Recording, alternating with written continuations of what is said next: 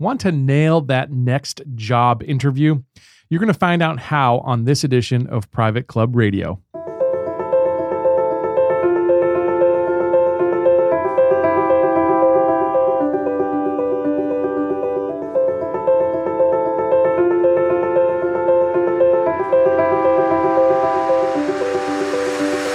Welcome to Private Club Radio, your weekly source for industry education, news, and discussion. Broadcasting from Tampa, Florida, ladies and gentlemen, here is your host, Gabriel Aloisi. Big week for the golf industry as the PGA show is right down the road from here in Orlando, Florida this week. I'm actually over there today for the Irish Golf Day to play with some friends that I met when I was in Belfast at the Club Leadership Summit. Well, we have an awesome show for you. Two really cool guests coming on. First, we're going to talk with Mr. Norm Spitzig of Master Club Advisors. Norm will give us a master class, and we're going to call this one the art of the interview. So if you've been maybe flopping on those uh, job interviews you're having with club boards, or you just want a little bit of a brush up, want to get a little bit better with your interview skills, we're going to talk all about that on today's episode with Norm. We're also going to welcome Jim Butler to the show. Jim is the new CEO over at Club Benchmarking.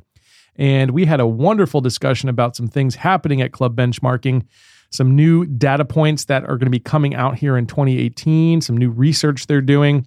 You're definitely going to want to stick around for that one. Really good talk we had.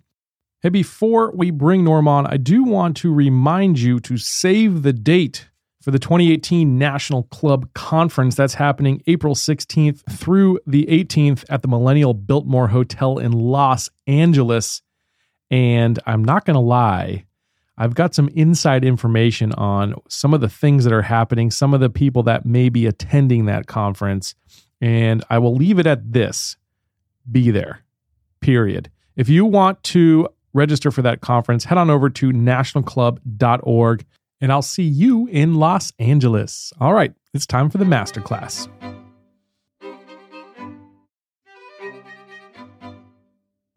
And now, it's time for your monthly masterclass, presented by Master Club Advisors. Welcome to another edition of Masterclass presented by Master Club Advisors. I'm here with senior partner Norm Spitzig. Norm, welcome back to Private Club Radio. I'm always happy to be on Private Club Radio and especially chatting with you, Gabe. Yeah. Well, I have a, a subject I'd love to touch on with you today, which uh, we're going to call the art of the interview.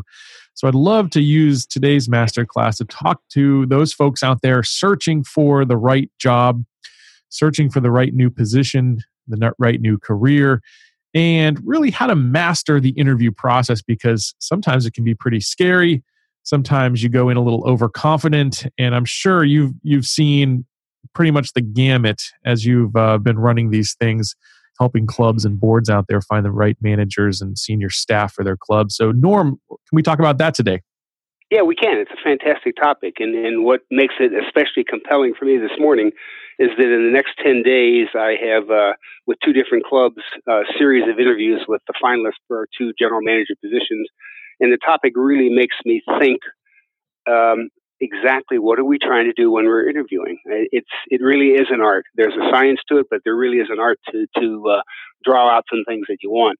You know, if you look at interviewing from sort of thirty thousand feet, it's nothing more than a part of the process to identify the right person for the right job, and it's a key part. It's an integral part.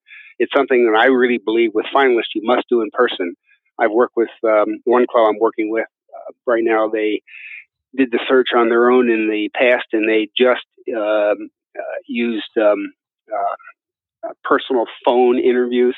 And uh, I don't think you really sense the body nuance and the look of people uh, as opposed to when they're face to face. So I really think that makes sense that you do that. Uh, anyway, if you look at it from 30,000 feet, the interview is part of the process. We want, to, we obviously do lots of things to find the right person. We run background checks we check with references. I spend a lot of time talking with people, not only who were given to me as references, but people who they didn't give me because uh, I want to find out. Uh, we do personality testing. We do competency testing. We check to see if people have degrees. We check certifications to see if they're legit and applicable to the job. So we do a lot of things. But I think what separates the cream from the crop is this last personal interview with the finalist. Sure. Well, I'd love to talk to you first off about the um, references because I've I've actually had some people that I've I, I've hired at my business, and I called their references and they either didn't answer or they didn't really say probably what the person was expecting. So, do you have any advice for people out there in, in, in order to kind of prep the people that they're using as their references? Yeah, I think you need to be really straightforward. Uh, let them know I'm applying for this particular job, and it's likely that someone's going to call you and ask you about the reference. Be candid, be honest, be straightforward. Would you willing to serve as a reference for me? And if the person says, uh, sure, but you detect sort of it's a half-hearted sure or a distracted sure, I'd use somebody else for a reference sure. because it takes two minutes for me to figure out that someone is either surprised that they're a reference for somebody or they're not really interested or they say sort of safe, politically correct things that are not going to get them in trouble. And, you know, I mm-hmm. don't want that for reference. I want to learn from somebody what really makes this person tick. Yeah. And I, I, get a lot of that, um, you know, more than you'd think. And it, mm-hmm. honestly, it doesn't reflect very well on the candidate if the references are mediocre. Right. Yeah. it's been a long time since I needed a reference in terms of, you know, getting a job, but I use it all the time, even in my own business, because clubs ask me, can I, you know, what are, what are some other clubs you've worked with and whatnot? Right. And mm-hmm. I'll always prep, I'll always prep my folks that I'm using as a reference to tell them exactly the types of things that I would like, you know, like remember when I helped you on XYZ project, and here's the results we got. Because you have to sometimes jog their memory about the successes you've had. Not everybody remembers every little detail so i think that's so important. You know that's really true. Uh, yesterday i got a phone call from a president of a club in louisiana and he got my name from somebody from another club where i just completed the search a year ago. And um, he said could you send me some references? And i immediately talked to the person who was the chairman of the previous search and said expect a call from this person. Uh, emphasized the fact that that Norm gets what it's like to live in Louisiana and a few other things, which I think will make a difference in terms of landing the search. So right. he said, sure, I'd be happy to help. But right. I gave him a few tidbits that I think would resonate well with the president of the new club. So right. yeah, we'll see. That's perfect. Exactly. It's a great point. Just researching and, and kind of having a feeling of what they're looking for is going to help. And if you can have your references hit on those points, I think that's so important. Yeah, you know, you don't want to call somebody and say uh, who you did a search in California, and you have the president of a club in a small town, Louisiana, saying, you know, what, what's this California thing you have to do with right? It? Yeah, exactly. Make, yeah, makes makes sense. Yep. How about um, having like certain answers to particular questions prepared? Is that something that you generally uh, would advise people do? Uh, prepared in the sense that you might want to expect the question and have a reasonable answer prepared to the point where it's memorized or sounds phony is really bad. Sure. Um, is really bad. I'll, I'll, give you one. There's a couple that you, you jog my memory that really just kind of cracked me up almost because I've been in so many interviews, you know, sitting with the, the club boards. And a lot of times people ask that question, what is, tell me about your weaknesses or what's your greatest weakness, which I just think is kind of a silly question. Maybe I've heard it too often. And people will invariably say, I work too hard. And, and it just, makes me cringe, and I've watched board members, it makes them cringe. You must have some weakness other than the fact that you work too hard. That, that really cracks me up. But um, so if, if that question elicits a candid response, it's okay. I actually I think the questions are important, but what's more important is the nuance, the way you ask them, and watching the body language how the person answers. Mm, that's great. Well, actually, leads to my next question perfectly. So, in terms of body language and things, what are you what are you seeing that people are looking for? Um, I mean, obviously, you don't want people that are kind of like fidgety and whatnot, but how should folks prepare either the way they dress or in terms of their body language for that for that next interview? Well, in the club world, again, that's sort of my forte. I certainly would never underdress. Uh, I've worked at clubs with club boards where the interviewer interviewees, the board members, have come in flip flops and shorts, and that's okay. It's their club; they can do that if they want. Um, literally, one of the clubs in in the Bahamas that I work with, that's the way they dress, so wow. it's fine. but if you're the person who's interviewing, I would tend to overdress. There's nothing wrong with a nice tie and jacket, and if they say take off your jacket and everybody else, and you feel comfortable do it, do it. That's fine. That's not the issue. But you certainly want to come in I don't know, look like a Rube in short sleeves or, um, you know, too casual, at least in the club world. I mean, I think it kind of depends. Maybe in Silicon Valley, it's a little different. And we can talk you about hoodie in Silicon later. Valley. Yeah. We're yeah, I don't know. yeah, well, we, we, we may not go there, but that's right. okay. Well, that, but uh, you know what I was getting at. You know, should you, you know, should you take a look at the club and kind of what their vibe is, or should you just, do you think, always kind of overdress or dress, you know, to the nines? What, what would you say? Oh, I don't know. That's a that's a really good question. I, I just think it doesn't hurt being safe in dressing when you say to the nines, I picture somebody who's uh, I don't know, maybe it's my age, foppish. That's wrong. You don't want to overdress. You don't, you know, to have three tie pins and you know uh, emerald cufflinks. And you just need to dress nice, professionally, and look the part. And if they say feel comfortable, take off your jacket. I'm okay with that. Yeah, and I think the boards are too. Right. No, I, I, would agree with that, and uh, you know, I think it, you can overdress in some cases. You know, yeah, I think you probably have to judge by the vibe of the club. I'm guessing, um, but I probably, yeah, I think I would always go suit. I don't think I'd ever go, you know, collared shirt, kind of golf attire. I don't think that really ever works. I, again, I, you know, I have a relatively limited range in the world of clubs, and and and they tend to be perhaps more stodgy than the rest of the world. So right. again, yeah. come overdressed, you can dress down, you'll be fine. Yeah, that's what my wife always says. If we're going to a party, she's like, "It's you can always overdress." It's that's if you're going to err on one side, err on that side for sure. yeah, I agree. Have I you? Agree. Um, are there any questions, kind of like left field curveball questions that people should maybe start to actually expect, or you know, questions that you're hearing boards ask um, that folks aren't really prepared for that they should prepare for? Yeah, let me give you some examples. Uh, I was thinking about that because I, when when I go to uh, the searches and I'm working with in the next ten days, I have a list of about seven pages of questions grouped by topic that are all variations, sort of of sort of one sort of question that you might ask about finances or membership marketing or uh, staff training or whatever, food and beverage. And you can ask these questions however you want. And uh, I think they're a good guideline. But when I was thinking about these questions, I think they really almost fall into two, two sort of general, maybe somewhat arbitrary categories. The first are what I would call standard questions, the kinds of things that you want to use if you're a board to confirm competence, to confirm maybe integrity, and most importantly, if you can confirm a cultural fit. I think an interview wants to do all three of those things, by the way confirm integrity, competence, and cultural fit. But the standard questions are you know, what are your biggest strengths? What are you going to do if you get in this position?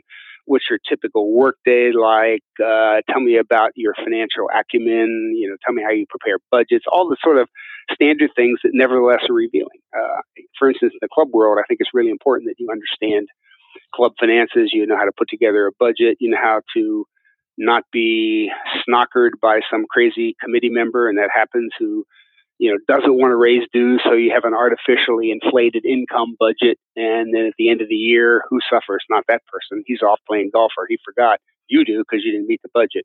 Right. So you, you've got to be able to figure out how to deal with all those kind of standard questions. I like those. I think they're important, um, and I think they make sense. And certainly, if you're a candidate, if you're if you're just alive, you're going to know what those type of questions are. The ones that that kind of tell if you have a sense of humor, which is really important in the club business. That kind of tell if you, you know, how, if you can handle thinking on your feet, or what I would call the quirky questions. And I like those too. You know, a quirky question might be, "How lucky are you feeling?" I kind of like that. I've heard somebody actually say that. Uh-huh. Um, I've heard somebody say, "How weird are you?" And these are real club questions that I've heard.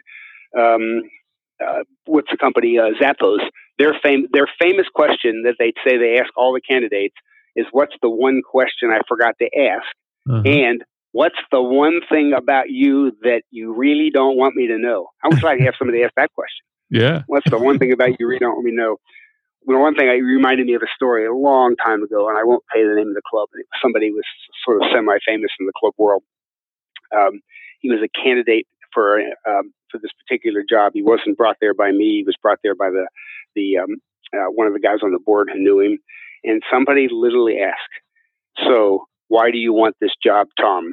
Name was Tom. Why do you want this job, Tom? He he sat for a minute and said, "I'm out of work. I need a job, and what the hell? It might as well be this club." that, that is really true. That's when, you, that's when you start to think if they're just going on interviews just to get their unemployment check. I, I don't know what he was doing, but uh, you you could have dropped the pin there, and people were trying not to laugh. And he said it straight up and moved right on, didn't dawn on it. that's the one thing you don't want to say, right. even if it's true. Right. So if someone asks you that Zappos question, Norm, or let's say you're asking that to somebody, what is the answer you're hoping to get back? Are you hoping to get back something that's authentic and maybe really one of their character flaws? Or are you actually looking for them to kind of put a positive spin on, well, you know, I'm a, I'm an overachiever or I, I, I stay late at work and I just can't, you know, leave my office. What, what what's the answer you'd like to hear to that question? You know, I don't think, I'm not avoiding what you ask. I don't think there's one answer. I think it's more important with the poise and class that you deal with the question because you've got something out of the blue. And if you just say something sort of prepared, that's probably not very good. I'd say, well, you know, I, would be comfortable if someone said, wow, that's the first time I ever heard that question. I, I yeah. kind of have to think about that. I we all have probably have some dark secrets, and I'm not sure I want to share mine with you, but I'm a pretty normal guy. I'd be okay with that. Right. Um, I just don't think there's a right answer. It's more mm-hmm. important how you deal with it. Yeah. So what I'm hearing there, and correct me if I'm wrong, but you're it sounds like you're saying that you can kind of seem over prepared at times, and that's actually a turnoff. I, I think so. I think so. Um, you know, one of the clubs I mentioned, and you know, I'm doing the search at the Beach Club in Santa Monica, and uh, there's not a nicer, classier group of people. Uh, they were a joy to work with last time, and I'm happy to be out there with them again. Um, and if they ask that question, I, they probably wouldn't ask it because it's a little too off the wall. But they, but they would certainly be comfortable with sort of any answer you said because they, they're more interested in sort of finding the right cultural fit. You know, at the end of the day, the perfect interview reveals the candidate. It reveals the person, you know, with all their strengths and their sense of humor. And if all these personal characteristics are what you want in your club manager, man, you had a successful interview. You really yeah. have. Right. That's that's excellent advice. Now, I I always enjoy when when I ask the question, "Hey, is there anything that you'd like to ask about uh, my company, or is there anything that you need to find out?" When they have actually some really poignant questions to ask me back, because it seems like it's just as important for that person to feel like the club is the right fit for them, more so than just to get the job. Right. Part of the Master Club Advisor process that I am pretty stickly on to make sure the boards do that is that save room after your first hour of questions to allow the candidate to ask his or her questions. And you know, if they start to get into the minutia, that's not good either. But you certainly could. Um, well, again, everybody at the upcoming interviews will have the finances of the club. They'll have a history of the club. They'll have a staff chart structure of the club. They'll know enough about the club by doing their homework and from the information that was sent to them in advance so they can ask intelligent questions. Like, you know, I, I don't mind seeing, I see that um, you, you typically spend $80,000 on staff development, which seems kind of high. I think that's pretty cool. Can you tell me more what goes into that? Mm-hmm. And I, I like that if you'd ask that kind of question. Or I see that your food cost is 70% in the typical food cost at clubs, you know, is 55 or something, you know, for a, a club in, in Florida, maybe. Uh, are you comfortable with that number or is there something special or you, and see what the board members say you know the food cost at boca west might be 110% that's just the way they want it there are other clubs where the food cost is 30% each one's trying to match their you know their club culture so asking pointed questions that show that you actually read the information that was sent to you in advance is a real plus. Yeah. real plus. I think it makes them look really sharp for sure. And it does. I think, I think it's I think you've got to know that they don't look desperate either, right? So by asking those questions where you're where the interviewee is actually feeling out the board and the and the you know the other folks at the club, I think that's just as important. I think the guys at the club, people on the club, I tell them this all the time, and I think they get it, but they need to be reminded the candidate, if he or she is a good candidate, is actually interviewing them just as much as they are interviewing the candidate. Right. They really are. If you're um, if you're a club that has a history of micromanagement or had three managers in the last five years, and that manager doesn't ask, can you tell me without getting into personalities what happened? Three managers in five years seems like a lot of turnover. Mm-hmm. Tell me more so I can understand because I'm not looking for a short term job. And if the board is uncomfortable with that, um, so be it, because they yeah. probably should be. Well, you know, and, and if the the candidate doesn't ask it, then I don't. They strike me that they're going to take any job that's offered. Right, so and the clubs know. that aren't looking for a short time job, they're actually going to appreciate that that answer right there for sure. Sure, and, they might say, "Look, you know, we had somebody who didn't like our weather, and somebody else got sick, and you know, and they've mm-hmm. done their homework." So Right. That, that, that, makes the candidate, the candidate has to be given the opportunity to shine. The purpose of the interview is to let the candidate shine, but it's also let the board shine too. Yeah. I think. That's awesome. Any other tips that you would have uh, before we wrap things up here, Norm? Well, I've been to so many of them, and I think the tip is at the end of the day, don't you said it? We don't over prepare. Be yourself. Be comfortable. I I know it takes a few minutes sometimes because you come down and you're sitting, and there might be a group of four or five or six or seven people, sometimes more, interviewing you. But I'm always candidates. Good candidates are used to that. If you manage a club that's member owned, you're always dealing with committees and boards that have, you know, seven, ten, fifteen people on. So you got to be able to deal with it. You've got to be poised and if you sometimes you'll say an answer and you'll think, well, that I didn't exactly say it right. Um, I've encouraged people if you feel like your first answer didn't hit the mark, you can come back to it later on and say, you know, my first answer was was really right, but let me fine tune it a little bit because you made me think about it. People right. appreciate that. Just be yourself. Be be honest. Don't don't try to being contrived or overly prepared. Really really takes you down a lot in terms of the eyes of the board. Well, I would think so. I think the most important thing is is that you're authentic, um, and that you're true to yourself and your own values. And if they align with the clubs, then then you are the right fit too. So yeah, you said exactly right. If your values don't align with the club, even if you're out of work, I mean, you know, you don't certainly want people to have a job if they're competent and stuff. But if your values don't align, the odds of staying at that club a long time are slim and none. They just really are. They really yeah. are. That's awesome. Norma, I really appreciate you sharing your wisdom with us here on another edition of Masterclass. Recommend everybody check out Master Club Advisors and some of the executive searches you guys have coming up. What you what you have what what do you have on the uh, plate here, Norm? Well, all three searches that we have going on are sort of in the final stages. And I mentioned earlier one for a club in Louisiana. Let's cross our fingers and see if that's a good one. Um, we're keeping keeping busy planning our schedule for symposiums for next year. Uh, I've got a couple strategic plans I'm working on, so we're we're keeping pretty busy. All right, and you and I are going to be speaking up at the uh, New Jersey chapter of the CMAA, and hopefully a couple others this year. So I'm looking forward to a great 2018 uh, with you, Norm. Yeah, I am too. We've got uh, well, we have a couple booked and two or three chapters who promise to get back with us in January or February. So yeah, that's that's going to be fun here. Um, we need to kind of fine tune and polish that presentation every time, so it keeps getting better and better. Yeah, for sure. I'm looking forward to doing it with you again. And again, w- once again, thanks for joining us on Masterclass. Check out masterclubadvisors.com. Thanks so much. To learn more about Master Club Advisors, visit them on the web at masterclubadvisors.com and join us next month for another masterclass. My guest today is Dr. Jim Butler, CCM, CCE. In early November, he joined the club benchmarking team after 17 years with Grey Oaks Country Club in Naples, Florida. Jim earned a PhD in hospitality based on seminal research in member loyalty and science behind why members join. He was the general manager and president of Grey Oaks from 2001 to 2017. Previous to that, he was the general manager at Forest Country Club. Uh, he has a lot of degrees. He may be the most educated gentleman we've had on this show. Iowa State University, he has a PhD in hospitality, Florida Gulf Coast University, an MBA in finance and real estate.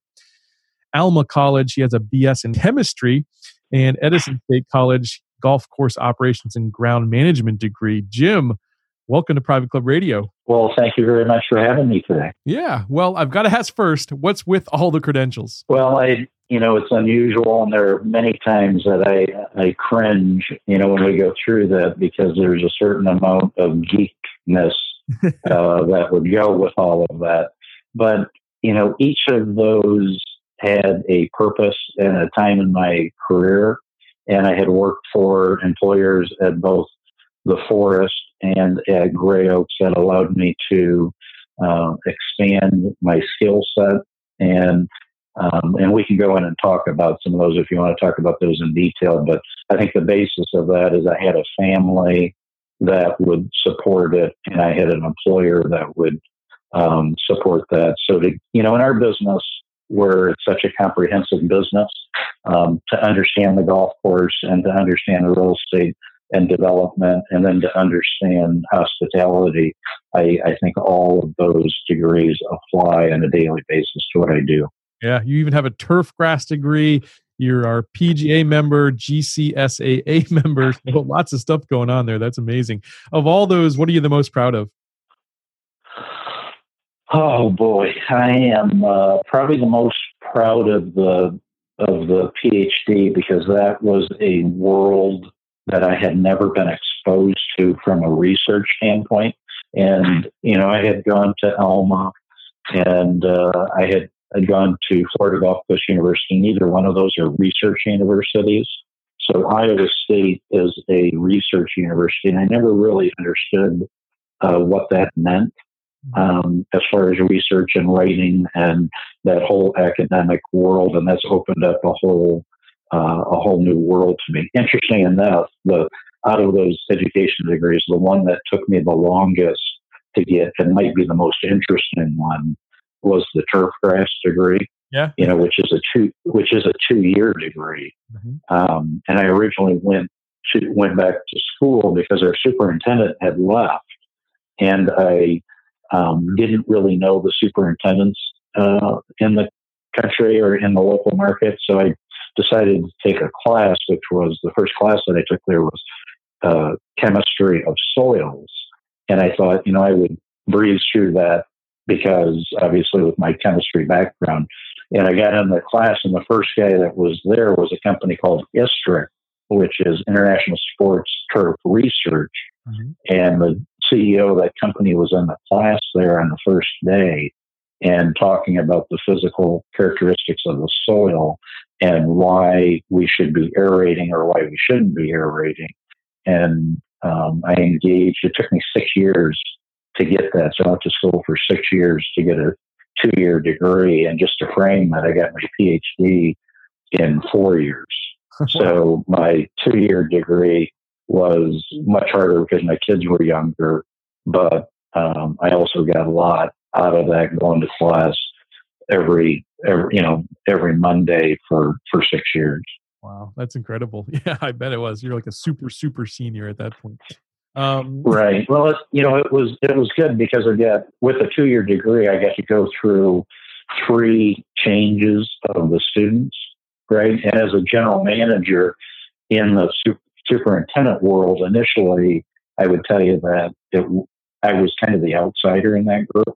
But by the time that I graduated, um, it really it really opened an incredible opportunity for me to get to know those young men and women that now run the majority of the courses in the South Florida market. Yeah, wow, that's pretty incredible. Um, I'd love to talk to you actually about your research on member loyalty. Can you take us through some of the highlights of that PhD research you conducted? Yeah, we started. Uh, I started doing research, and you pick a topic, right? When you go into the university system and do your dissertation or your thesis, and it's based on prior research. So I originally started um, thinking that I was going to do my research on satisfaction. And my major professor, who's kind of like your boss when you get your PhD, what they they kind of lead you through the program. She had asked me um, why people had joined clubs, and I thought I knew why people had joined clubs, and I looked for prior research or even industry insights into that, and I couldn't find anything. So we started to go down a path where we started looking into the motivation of why people joined. And we developed uh, actually a system um, that is now part of another prior guest that he had, which is called Golf Life Navigators. And they're using that research to help match people up to uh, clubs and Jason Becker, who who you know.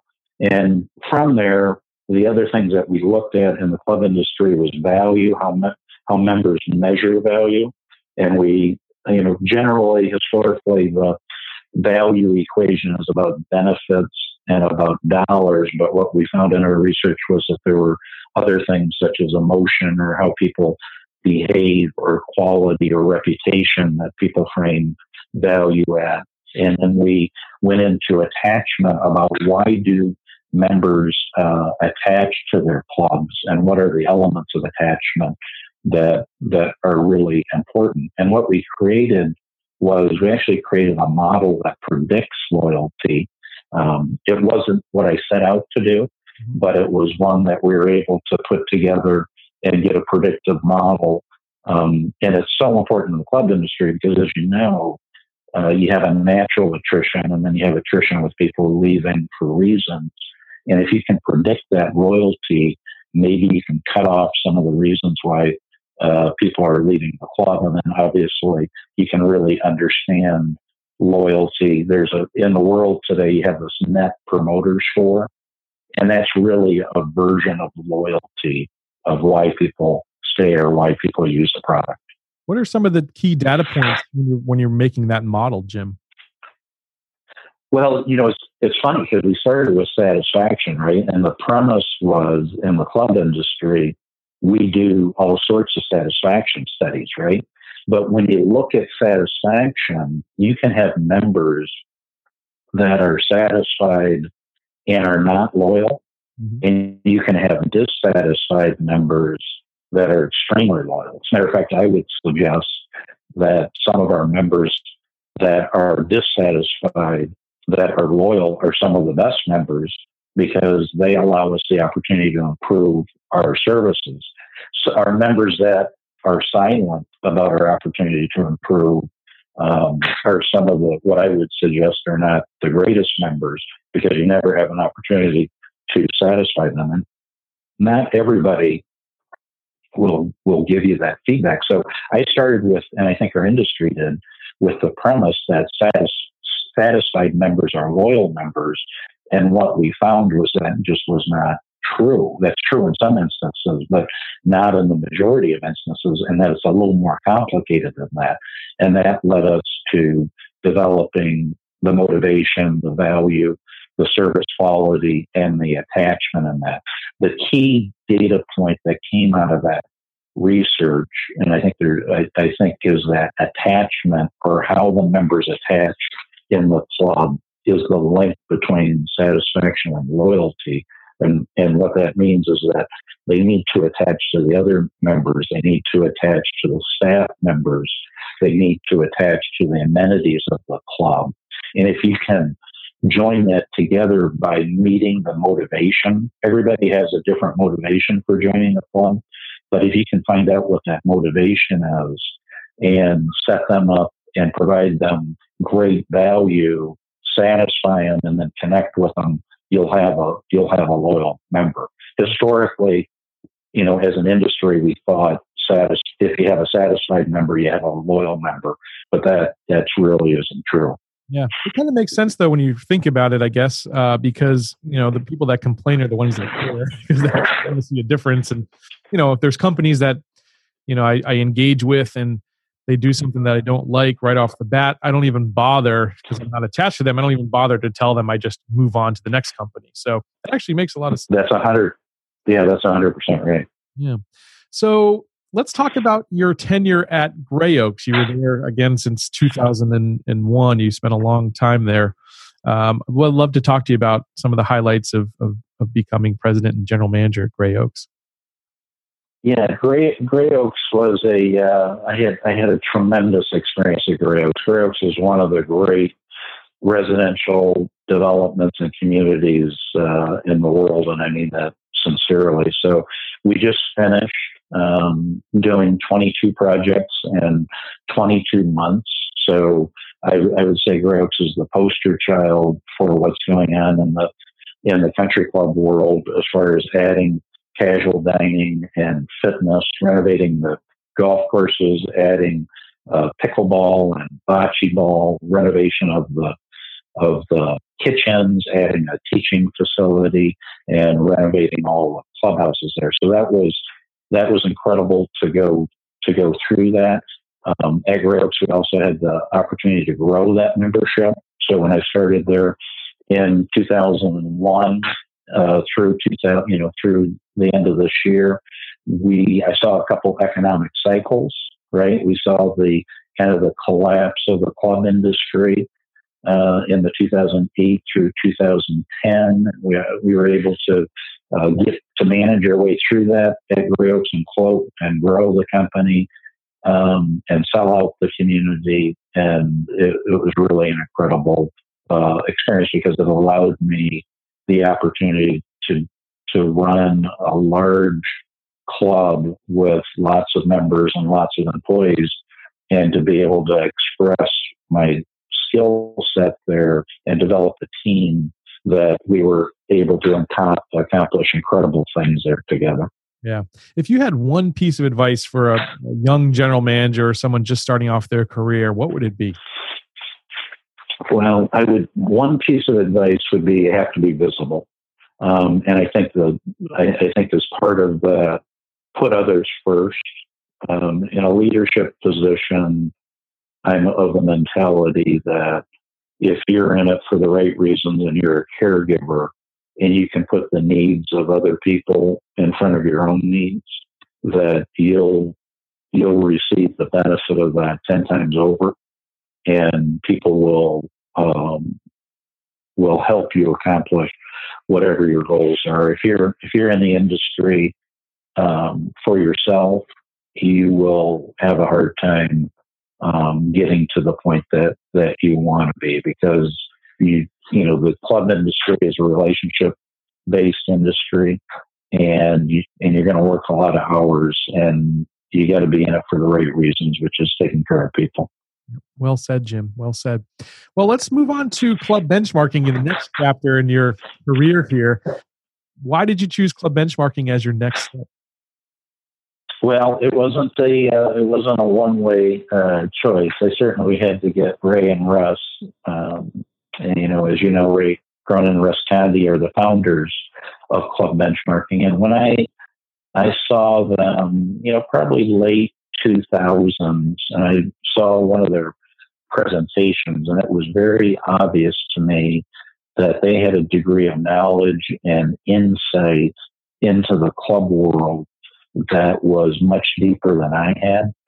And that was very disturbing to me in a lot of ways because, you know, here I am, a industry expert running the clubs for 30 years, and here are these two guys that had not been involved in the club industry that created this uh, data analytics company and listening to one of their uh, presentations or webinars, I was just blown away with how smart they were, how knowledgeable they were, and what insight they had. And so over a period of a couple of years, I got to know them. And once I got to know them, they're even better guys than they are business uh, people, but they created something really substantial in our industry in many ways, um, change our industry. I was a general manager that um, couldn't frame my business to my board because I didn't have the data or the metrics to frame that. So, for example, if somebody said to me, um, you know, Jim, it seems to me like we had too many people uh, working, you know, I had no response to that. And through club benchmarking, I found that I could respond to that by saying, hey, you know what? My payroll revenue ratio is 56% and the industry standard is 56% with over a thousand clubs reporting. So let's talk a little bit deeper about what why you think that we have too many people because the data doesn't seem to indicate that. And that's just one example of of a hundred that they provided me with. So as I was uh, starting and finishing my PhD, we talked for months about the future opportunities of the company and, and could I add something to the company as a manager um, to enhance the already terrific offerings that Club Benchmarking had in the market. Mm. And one of those things actually is you have some new services coming up here and that you're rolling out. One of them comes right from your research, which is your member loyalty surveys. Can you talk a little bit about those, Jim? Yeah, the um, what we like to do is from a survey and a research situation that um, we're one of the few companies that has actually engaged in surveys other than satisfaction. The club industry has predominantly done satisfaction surveys, and those are those are great. I did them for you know every year that I was at Grey, Grey Oaks, we did satisfaction surveys, but we're also offering a motivation survey. And I would tell people that one of the things you want to know in your business is why do people join your club? So we have information that we can do um, why people join the clubs from both an internal and external reason. Value is very important. So there's, I believe we have the only value survey available in the club business. And we also have the attachment and the loyalty. So we can offer that survey either collectively or in individual parts, as each individual part is important in the club. We're also doing employee engagement surveys. You know, as a third party provider, I think we all want to create tremendous opportunities for our staff to be an employer of choice. So to have a partner in the industry to provide those that can benchmark that against other hospitality companies is important as we uh, go into that, which is our employment engagement surveys. And that one you developed while you were at Grey Oaks, I think, right? Basically. Did, uh, yeah, we did. We did. We had a terrific uh, HR person at Grey Oaks named Leslie Velasquez, and we did some research on that, used some of the SHRM information, which is the, the human resource department information, and create a survey just for both management and for hourly staff in the, in the club business. That's been a theme on this show the last few weeks is a lot of people are talking about we're so often very member focused, which makes sense because we're in the member business, but it's just as important to really nurture that team. And so I'd be interested to see some of the research that comes out of those surveys for sure. Uh, yeah, one of the interesting one of the interesting parts on that that we, that we found in the attachment, which was kind of surprising to me, was that the member staff relationship was more important to the members that joined the clubs, and this is nationally, not just at Grey Oaks, than the member member interaction. So you can you can take that forward to say if your staff members are not happy that that relationship with the member won't be as strong as it needs to be. Yep, you're right. You're right about that. It, it all one ecosystem. We got to make sure we keep everybody inside of there. It's very well said, Jim. Last thing I want to ask you about is just what do you want to accomplish in this next chapter with club benchmarking? What are your goals here, Jim? Yeah, our goals at uh, club benchmarking is to continue, you know, the great work of Ray and Russ, and we're going to see if we can touch more uh, clubs. You know, our mission is to really collect as much data and provide as much insight um, to the industry that we can in order to help managers and boards uh, run their clubs uh, better and and help them be successful as they go forward. That is our our mission, and we're going to accomplish that by providing them information. And I think I can help um, communicate to our team here about some of the needs and such as that survey that we talked about. We're going to get into the compensation and benefit platform where to really understand because we believe that the employees are such an important part of our of the club business. We also just recently uh, bought a company for capital reserve studies. and we think that's really important to the financial health of the club, and we're going to get into the real estate data also as uh, as and try to answer the question: What is the value of the clubs to the surrounding real estate in their communities? So there's there's a whole bunch of exciting things that we have coming forward, all based on the fact of trying to help people and boards uh, do a better job for their clubs. That's extremely exciting. So I guess you won't be we won't be finding you on a tropical island sipping uh, uh, cocktails anytime soon, Jim. Not anytime soon. I've uh, yes, I have the uh, the days go by fast as as I think they do for all of us. We're all we're all busy, right? We're all you know in today's world, uh, we're all we're all busy. But it's a really exciting time for club benchmarking. It's a really exciting time for me and my family. Uh, personally, we're kind of going backwards, right? Most people live up north and then move uh, move into the Florida market. We have been in the Florida market for a long time, and I'm to I'm to kind of split my time up in Boston um, and run the company out of uh, Boston. We're going to open some regional branches, and and we'll open a Naples branch uh, immediately. I don't have to convince uh, my team here at Club Benchmarking that that's a great idea for us, especially in the wintertime, to have a place in Naples to go. So sure. it's really not only exciting for us, but I think for the for the industry also as we really try to help and advance the industry forward. Yeah, you're like a reverse snowbird. right. That's exactly right.